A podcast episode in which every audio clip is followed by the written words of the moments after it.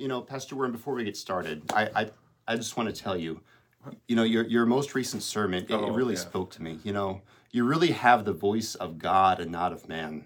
Um, just, it really spoke to my heart. I just, Well, it was, thank it was you. just Thank- excellent. uh, my sermon, you know, every now and again I have Mr. ser- Worm, I'm gonna stone you! for what? Whiplash. Welcome to Matt and Mike in the Morning. This is New Testament lesson 19, um, to be taught on January the 28th, Whiplash version. Here we get Paul, who is blessed. Oh, the voice of God and not of men.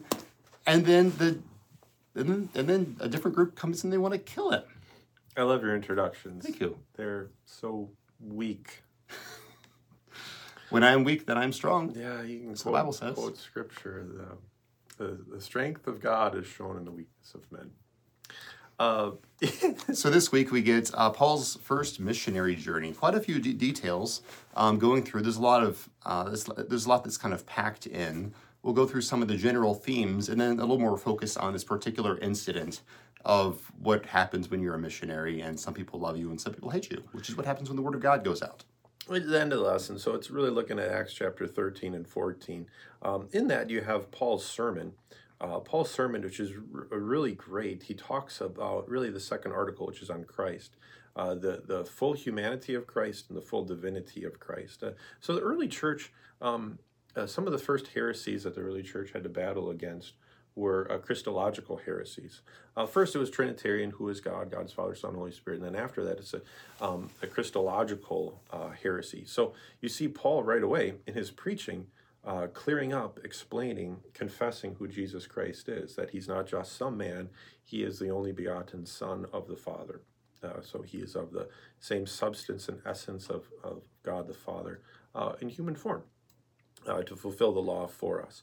So the the lesson starts off with this verse from Psalm 16, verse 10: "You will not abandon me to the grave, nor will it you, nor will you let your Holy One see decay." And this is a, a promise that was um, for Christ, words of King David, but fulfilled by Jesus Christ. So um, all of this Old Testament prophecy it has its fulfillment of grace, and that's what Paul was going around preaching about. But evidently, it's kind of a dangerous thing to preach Christ and Him crucified, huh, Pastor Bauer? Because he might get stoned by uh, I mean, Jesus got killed for it. a coworker, evidently. So what happens when when people share the gospel?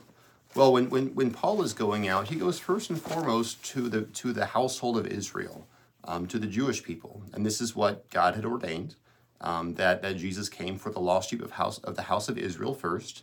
And so when he goes into a town, he goes to the synagogue first, and he's teaching there. And then what happens is that some of the Jewish people believe, and they become Christians.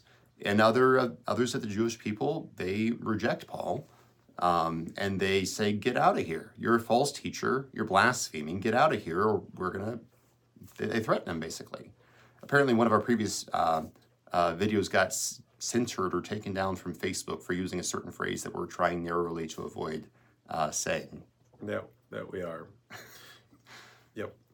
Uh, so I want to focus on chapter 14. I, I think this uh, kind of our little introduction story is neat about that. So if you see on the map, uh, Iconium and uh, what's other place? Uh, Lystra? or sorry, Iconium and Antioch is where Paul was first.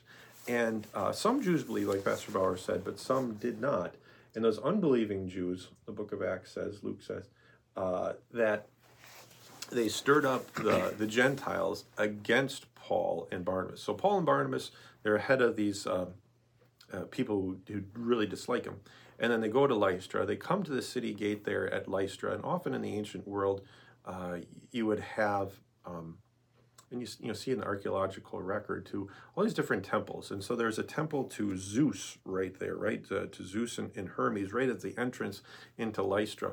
And this is also the place where, you know, the beggars would go.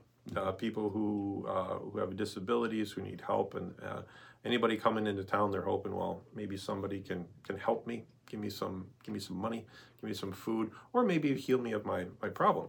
So as a man who is crippled from birth, and uh, Paul heals him. Heals him probably like on the footsteps there, uh, you know, really close to the temple of Zeus. So what do the people of Lystra think? Oh, the gods have come down to us. Uh, Paul is, is Zeus and Hermes, and Barnabas is, is his spokesman. And so the, the gods have come down to us. Let us now worship Paul and, and Barnabas. Uh, but Paul and Barnabas, they say, "Oh no, no, no! Don't do this! Uh, don't, don't!" They tore their clothes. Uh, they said, "We're just men like you. Why, why are you doing these things?" And so uh, they continued to preach that they're not God, uh, but Jesus says. So, like John the Baptist pointing the finger to Jesus, the Lamb of God takes away the sin of the world. But what happens next, Pastor Bauer? Sorry, I was only halfway listening. Okay, very good. The Jews from from Antioch and Iconium, uh, they get on their horses or their uh, donkeys or whatever it is, and they come and they track down Paul and Barnabas at Lystra, and they Stone stone Paul basically to death. Yeah. And then he gets up later on and he's Yeah. fine. uh, Well, they, hurt, they, fine. they left him there for dead. Uh, you know, in the ancient world, you wouldn't just take little pebbles, but it'd be these big stones and chuck them at your head till you quit moving. Um, they thought he was dead, and they just left him there, but but he wasn't dead. Uh, kind of an interesting thing later on. Um, Second Corinthians chapter twelve, Paul says, "I knew a man who fourteen years who fourteen years ago was caught up into the third heaven, and he saw things there of which I, I cannot speak of." And so he, he's kind of in reference there, talking about um, uh, the things that we just don't know about. Uh, uh, maybe even like speaking in, in tongues. These kind of kind of fringe spiritual. Uh, can't necessarily confidently say it's of God or of, of the devil. And if you cannot confidently say it's of God, you just don't speak of it.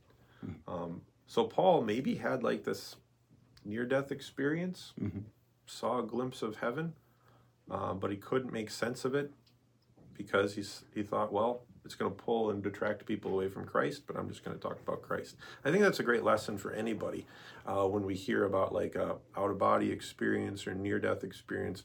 A number of years ago, there, there's this book uh, written by a, a pastor of uh, of a son who had a near death experience, and it was called um, Was it God's not dead? No, uh, Heaven is for Real. Oh, and kind of like do we know heaven is for real because an eight-year-old boy tells us because of his experience or do we know heaven is for real because jesus rose from the dead?